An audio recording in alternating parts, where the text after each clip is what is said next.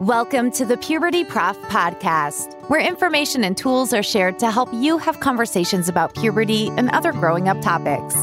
Here is your host, Lori Reichel, the Puberty Prof, a nationally recognized health educator, author of the award winning book Common Questions Children Ask About Puberty, and creator of the Talk Puberty app.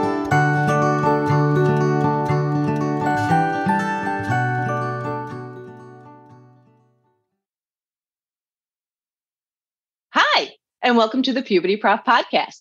I'm your host, Dr. Lori Reichel, the Puberty Prof. If you've been listening into this podcast, you know it's geared towards parents and other caregivers, including educators like health teachers, to make sure that we're doing the best we can to help young people go through those years, not only survive them, but thrive through those preteen and teen years. And so this session, this season of the Puberty Prof podcast is about giving more updated information about puberty and adolescence, as well as the tools that we can provide for young people. Today's episode is going to focus on some basic things we can talk about regarding planning and goal setting. And to help us out, I have invited Ms. Jackie Dipzinski, who is a colleague of mine uh, in New York at another university, and I'm looking so forward to our conversation. I have to admit, when I first met her, and she talked about how she teaches about skills, but particularly her favorite skill is planning and goal setting. I noted she said the word planning, and a lot of people don't always say that word planning when they talk about goal setting. So I'm looking so forward to our conversation, and we're going to break it up into two different recordings. So before I continue talking more about what this episode is going to focus on, let me have Jackie say hello. And would you say hi to our audience?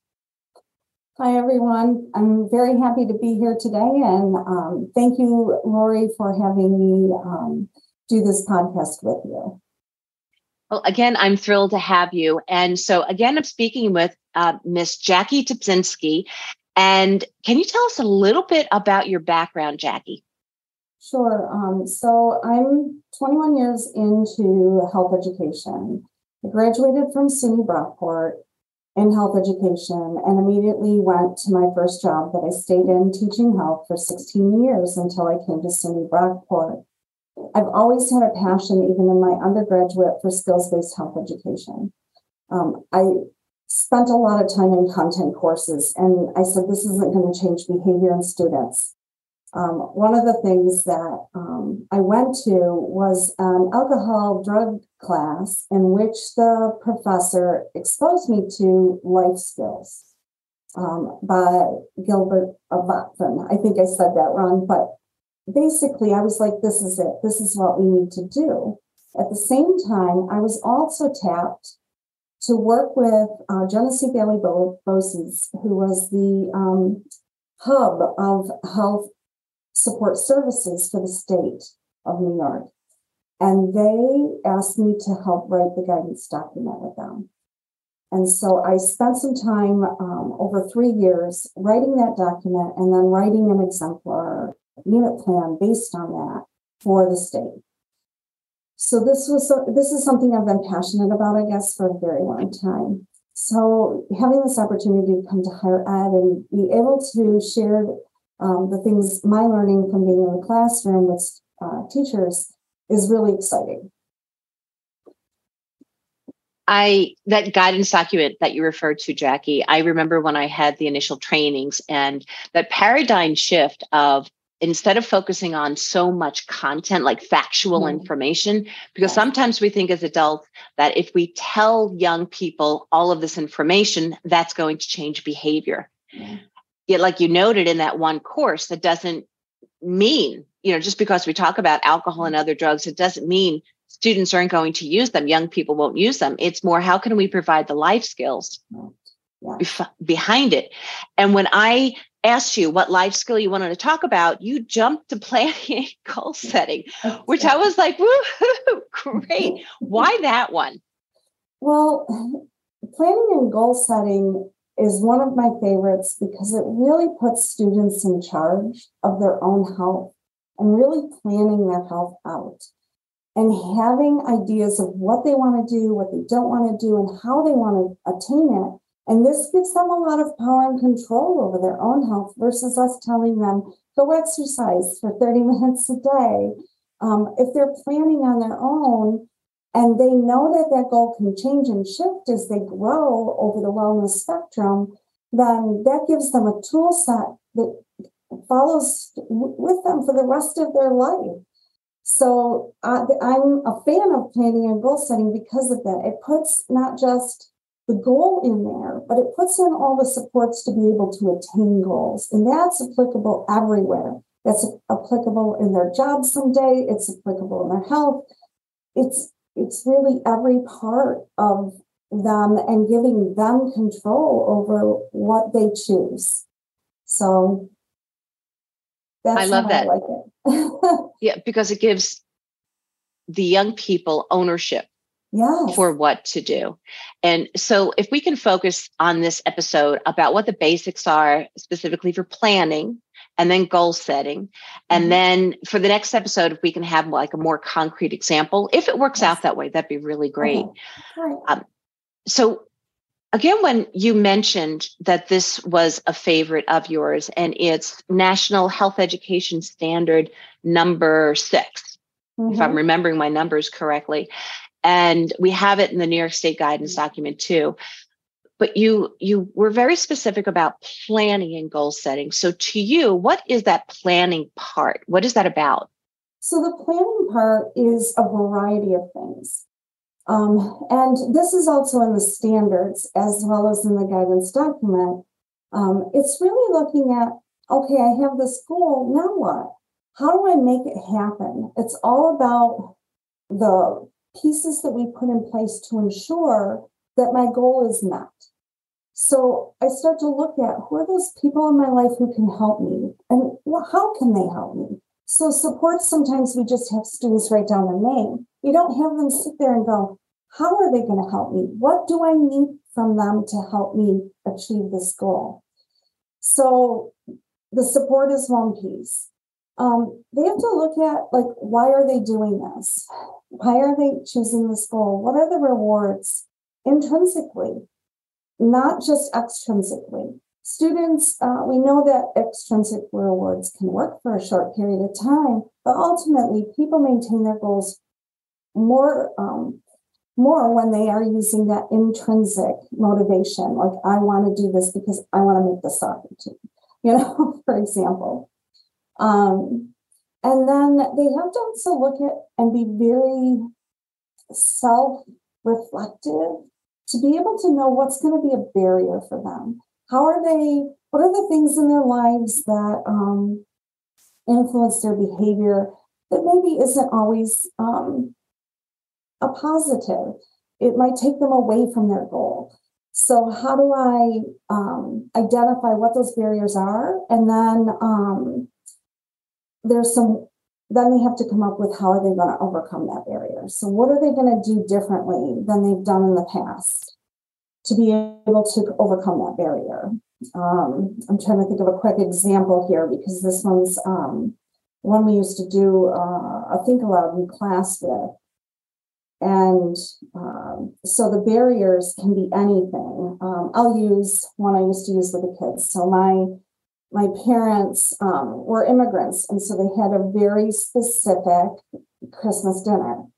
Um, and it was Christmas Eve. We never really had anything on Christmas Day. It was a Wigilia, so which is a Polish holiday.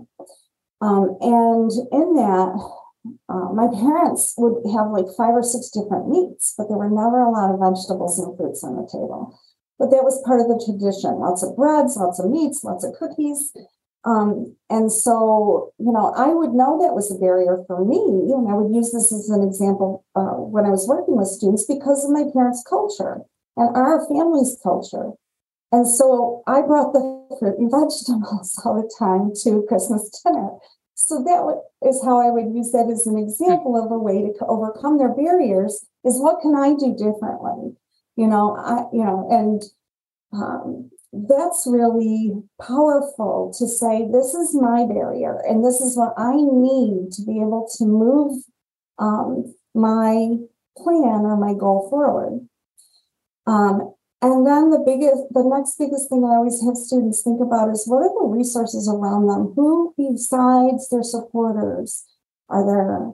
Um, local agencies? Are there, um, you know, local gyms? Are there local um, uh, counselors? What what resources are in our community that if they're really kind of struggling, they could go to that. Maybe it's a website for how to quit smoking.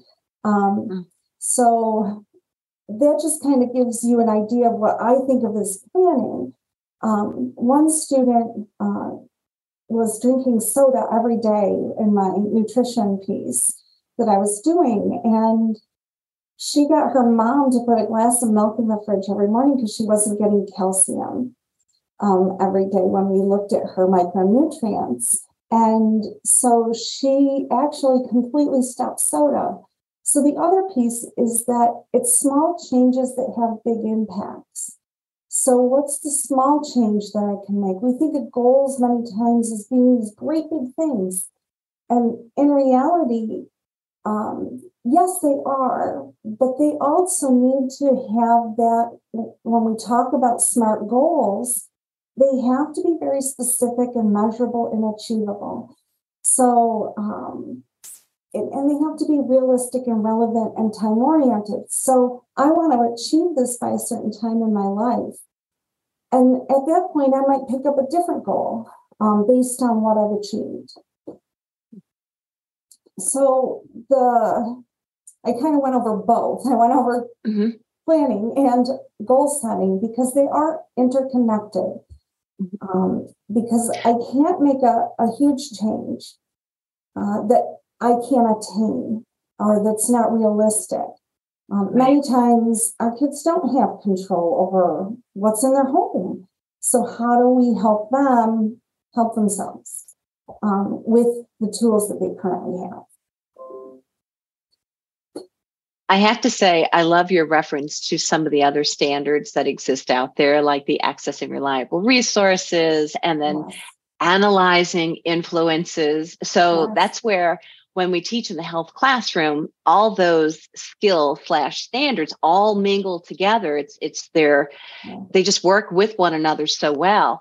And if you're a parent or caregiver at home, we can still go over this, even though you're like, well, I'm not a teacher. Well, yeah, you can still use these yeah. tools to go over with your, your young person because what i find is fascinating and this is where i've talked about goal setting at the high school level is that like when we look at substance use and substances overall nobody uh, has a goal of getting addicted. No. Nobody. And it's like so how can we plan that if we're going to choose to use a substance how are we going to and i support this for for older you know like for people of legal age i have to support that um, mm-hmm. um, that are able to use substances but can how can you make sure that you don't you know if you you don't have an unhealthy relationship even with alcohol? Correct. So and to have like young people go like wait a minute that's right how do people get there what mm-hmm. was their journey and then what could have been put in place you know could that person have done or others have done to help uh, create a different journey. Um, but before we go deeper into like some examples and stuff because that's going to be in the next episode can you go back to that acronym? Because for goal setting you had said smart goals. So yes. if you would break down what that means again that smart goal. So smart is an acronym and it means that each letter of SMART is a part of how you write your goal. So it has to be specific, it has to be measurable, achievable, realistic and relevant, and time oriented. And I always say if it's not important to the person writing the goal, then it's not relevant. It's not something we should be focusing on um, measurement. Um, so time oriented, i am going to work backwards. So I'm going to go from time oriented. So that would be by what time do I want to do this? You know, is it three months? Is it in five months? Um, it has to be realistic to what I want to attain. Um, I'm going to use a goal I recently had. So I have two therapy dogs, and I had a goal that I would have both of them trained after one year. Um, through all the training programs and have their certificate fully certified. So I had my deadline as one year. I, I really made it realistic because I had to go through two months of training for each dog. So I needed a break in the middle, and I knew I needed a break in the middle because also I had to um, work on bringing the one dog up on her hours um, after being attaining her certification. So I looked at is it achievable? Can I do this in one year time frame? Absolutely. You know, um, could I measure it? Yes, I could measure it by the success of the, of the dogs uh, really getting their certification, and then also through um, how they scored on their testing. So there's ways that we can look at the measure to know that we attained it or we didn't attain it. And then it has to be very specific um, to the task that you want to get done. so, sorry, throat clearing there a little bit, but that's just a quick example of how to use a SMART goal. Um, mm-hmm. I have lots of students use them over the years for a variety of things, up to and including your situation that you talked about with a student who um, his brother came to me and he says, You know, because you taught planning and goal setting, my brother came home. He said to mom and dad, I'm an addict. I'm going to rehab. I'll be back in three months. So it he recognized the symptoms that he was addicted yeah. to the substance and he knew the w- ways that he could resolve that issue and that's power again very powerful powerful for you know his parents were surprised you know like mm-hmm. you know that he did all this on his own but that's what planning and goal setting can bring to students to be able to say no we're not going to prevent everybody from using a drug um, yeah.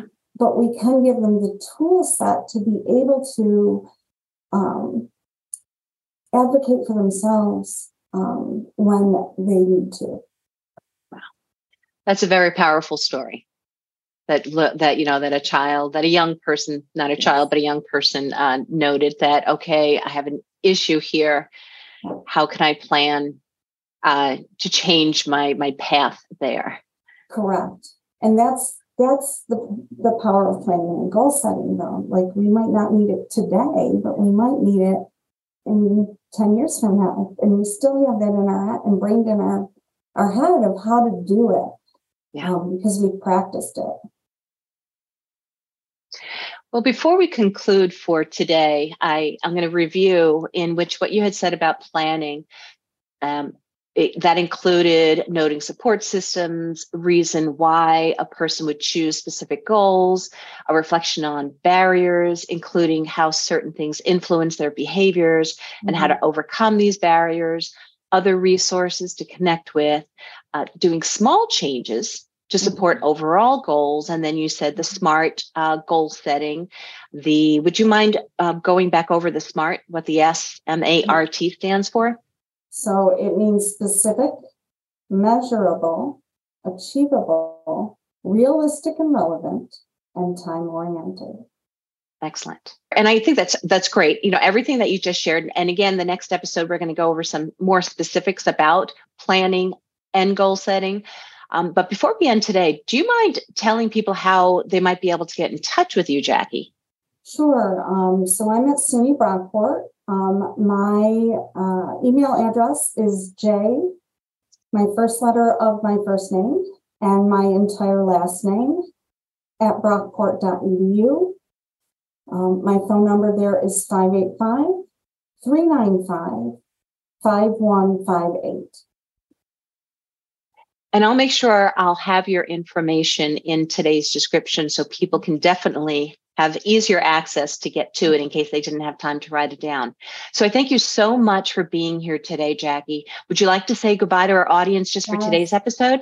Thank you so much. It was a pleasure being here, and I greatly appreciated the time with you today. Well, I thank you, Jackie. I truly do.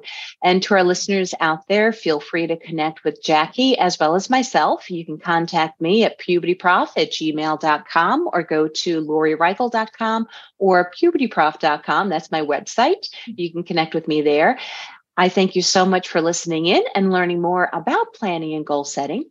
And I hope that you have a happy and healthy day.